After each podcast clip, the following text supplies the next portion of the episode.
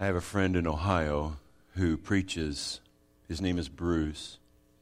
The church that Bruce works at, serves with, has a meal that they provide for homeless people. They are an urban uh, church. It's kind of uh, a simple but yet sophisticated operation. The overwhelming portion of what they do really does rely on volunteers.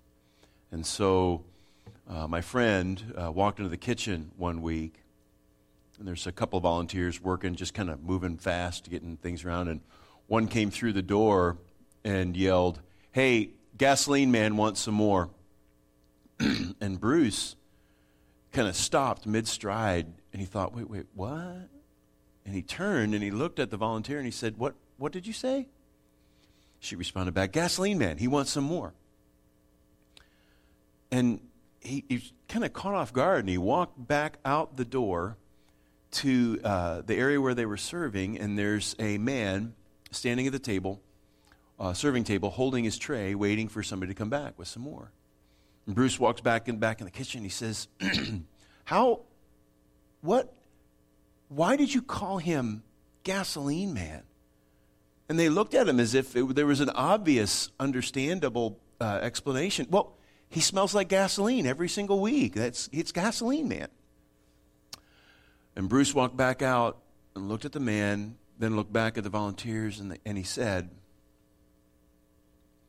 His name is John. His name is John. His name is John.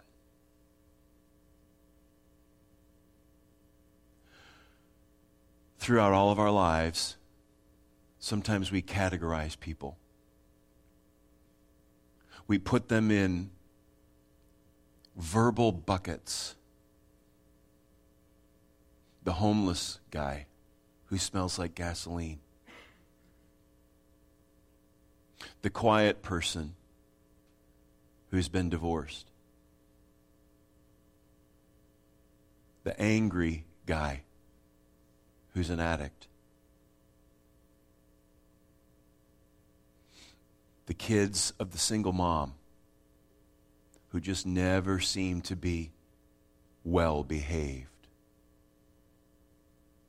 And on and on and on. Maybe it happened when we were young and we would sit at the lunch table and the quiet boy was all by himself. We really didn't know anything about him, but we just picked on him because he was quiet and small. Maybe we did it when there was uh, a, uh, somebody on the, yeah, on, in the, during gym class, and that was the one person that couldn't kick the ball. And so we decided it was okay. Maybe it, it, we grew up to um, mock the guy who showed up at work late all the time because his car was broken down. or had a hard time speaking. Or the person in the office who just couldn't seem to get their act together. Maybe it even happens in church when we have absolutely no knowledge or background of the person that comes walking through the door, but because of the way that they dress, or because maybe they don't know the song, they're not, that's not why they're not singing. It's not because they don't understand it or get it, but yet we categorize and we vilify. And we're certainly not any better for it. James is the book that we've been looking at in the New Testament. James is not your sophisticated academic. He's not your theological philosophy guy. He is uh, a lunch pail, blue collar guy that speaks in very, uh, if you will, brass tack terms. If you don't know what, if you've ever heard somebody talk about getting down to brass tacks, that's just a, a perspective. If anybody's ever uh, uh, redone furniture, you pull back all the all the covers and you pull back all that stuff, and, and you're left with just the brass tacks that nailed everything into the wood. And it, it means getting down to the bare facts of the matter. That's how James writes. And the title of the series is Real Faith for Real People. James is saying to you and to me, I know there are times when it's hard to live a life for Jesus, but you can do it in this world. You can have a real faith in a real world with real people, even though it's really hard. You can do this. And it comes down to resolve. It comes down to conviction. It comes down to that moment or moments in life when you say, you know what, I'm no longer going to live like this, but now I'm going to live like this.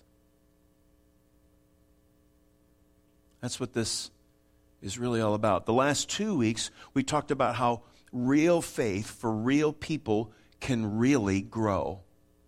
And last week we talked about the fact that faith can grow by the things that we do because it's a demonstration of how we believe.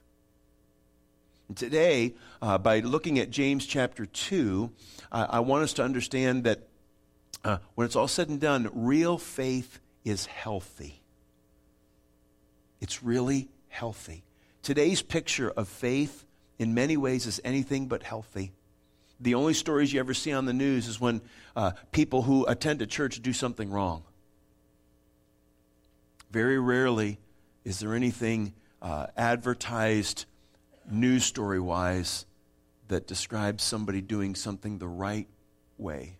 And that's okay in the greater scheme of things. But I want you to understand for real people who have real faith and try to live that real faith in a real world, real faith is healthy faith. And James gives us a picture, in some ways, of what that healthy faith looks like. Let's take a look in uh, James chapter 2. I've got some selected verses if you'll follow along. Excuse me just a second.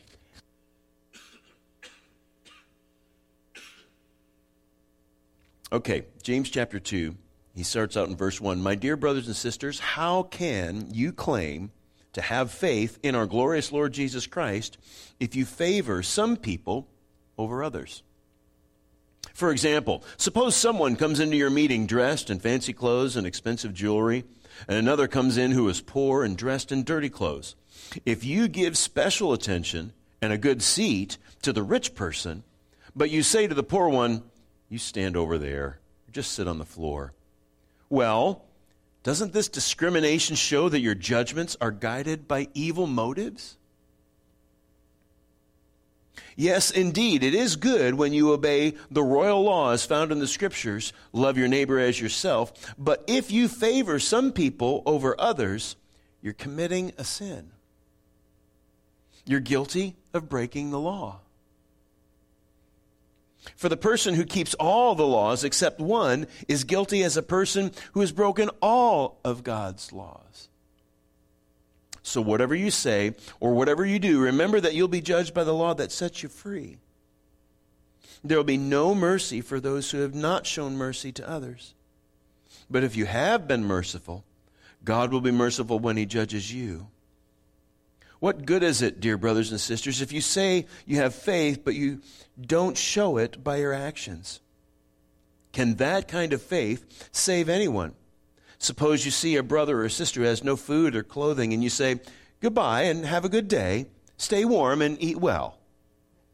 But then you don't give that person any food or clothing. What good does that do? So you see, faith by itself isn't enough. Unless it produces good deeds, it is dead and useless. Now, someone may argue some people have faith, others have good deeds. But I say, how, uh, how can you show me your faith if you don't have good deeds? I will show you my faith by my good deeds. You say you have faith, for you believe that there is one God. Well, good for you. Even the demons believe this, and they tremble in terror. How foolish. Can't you see that faith without good deeds is useless? Just as the body is dead without breath, so also faith is dead without good works. As I said, James doesn't really pull any punches, and he seems to kind of speak sometimes in fragments of understanding, but there are some lines that connect all of his points together. And the first thing I want you to understand about what this picture that he paints of healthy faith is that people with healthy faith see others the way that God sees them. Healthy faith has that capacity to look at other people and not necessarily see the clothes that they're wearing or the kind of clothes that they're wearing or not wearing, the uh, money that you think someone does or does not have, the status that someone does or does not have, and judge their character based upon their behavior. Healthy faith has a capacity to look past that. It, it has, it's, it's the hallmark uh, it's one of the initial hallmarks of who believers are. Because we do not have to go far to have the opposite. I mean, we all grew up in school. We all experienced things like I talked about before. Sometimes, excuse me. Sometimes um, we were the ones actually giving it out. Sometimes we were the ones receiving it. We've all either participated in those kinds of activities or at least witnessed them. And you know what? It felt good for about a half a second. And then when you got home, you wish, I, I, I wish I would have just kept my mouth shut. Or if you did keep your mouth shut, maybe you wished you would have spoken up. Because frankly, we all know it's wrong. And some of us have probably even had those wonderful experiences in life where people surprised us with their intelligence, with their ability, with their resources, with their kindness. And the reason why there was a surprise there is because we didn't expect it, because we categorized them into a particular whatever. we set the bar really, really low for them. Now, James uh, goes back and forth and he talks about how we shouldn't show favoritism, and healthy faith doesn't show that. Healthy faith sees people the way that God sees them. But then he seems to kind of go off on a little bit of a tangent when he begins to talk about mercy.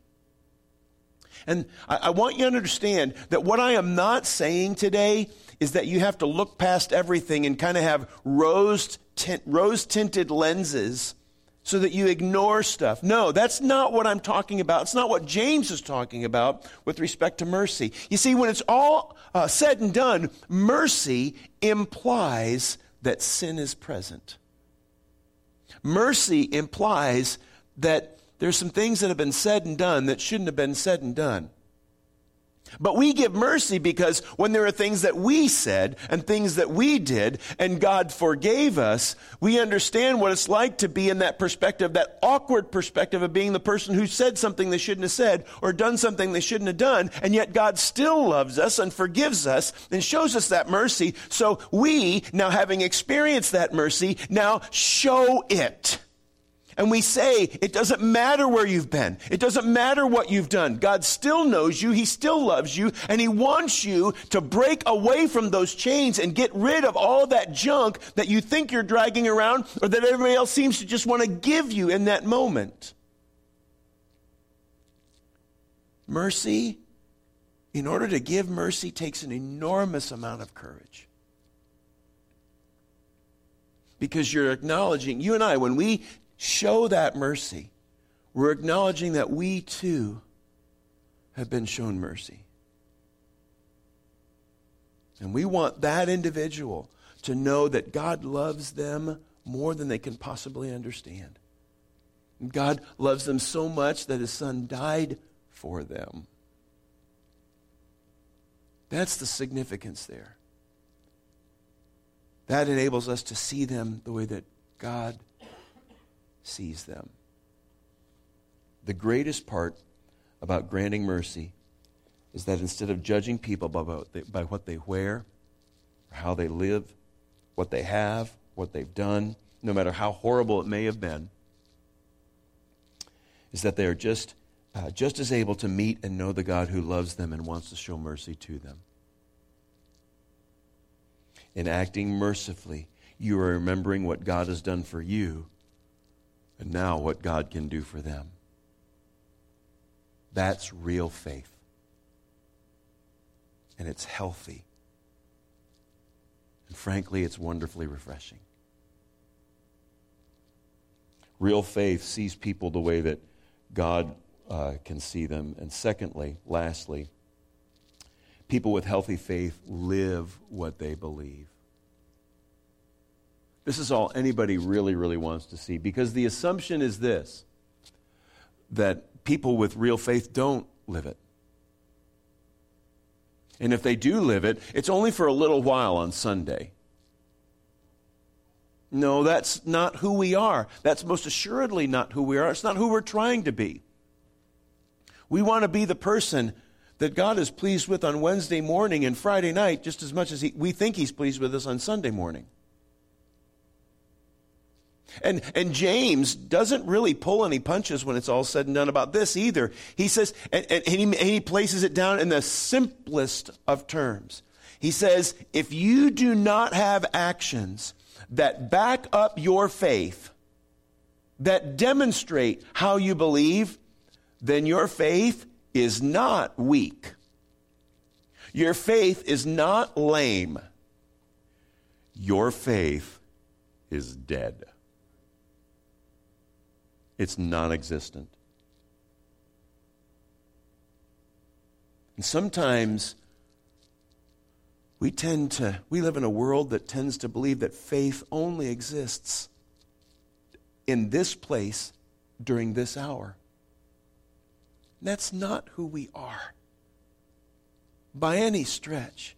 Having been shown that mercy, we can't, we just can't keep it in anymore. I, I tell you, I, I stand back there on Sunday mornings and I see you guys sing. You are not people who are satisfied to only sing on Sunday. You are not people who are satisfied to only talk about what Jesus has done on Sunday morning at 10:30. That's not who you are. That's not what you know. You're people who look around and you see just how much God has done for you. And when given the opportunity, you can just say, Ugh, dude, I hope you've got time to sit down and listen because I, I could just go on and on and on about how good God is. And because of that, the things that I do, I'm not doing so people can say, well done. Right? We didn't, uh, those of us who ran and walked or, or, or worked at the 5K or helped facilitate the 5K, we didn't do that so the people of Mansfield or Norton or uh, Easton or wherever would say, oh, great job. You guys did a great job. No, we did that because we love what God's done for us and we want to see him, what He's done for us, that He does it for others as well. And so we're glad when we can partner with Birthright and we can make a difference in some. There, there are some women who are going to be blessed that you and I will never have met and may never meet. But that's not why we're doing it. God's been good to us. And so we get to be good to other people. We get to live what we believe. Because people who have healthy faith First and foremost, they see other people the way that God sees them. And people who have healthy faith, they have deeds that match what they believe. They live it out. Not perfectly, and not flawlessly, but more and more each day. Because no one ought to be known as gasoline man no one ought to be known as a hopeless addict. No one ought to be known only as a prodigal child. Jesus died for us. And our names are Robert and Cheryl and Beth. Our names are Jay. Our names was it Abby? Afi. He died for you. Died for you. And because of that joy that we have, Steve, we get to live for him. This is who we are. This is how we live. God, thanks so much for loving us in spite of the foolish things that we've done. Lord, we can walk into church wearing the best clothes, but you know who we are. You know who we are in the darkness, and you still love us. Lord, you've forgiven us of things that we've said and things that we've done, and we are so grateful. We walk around in freedom. We live our lives in hope, and because of that, God, we pray that you will bless us. Not simply and only to be with you, but that you'll bless us when we come into contact with others and we love them the way that you love us, that we give them the hope that you've given us. We share the life that you've given us because that's what it means to be healthy. We pray this in Jesus' name. Amen.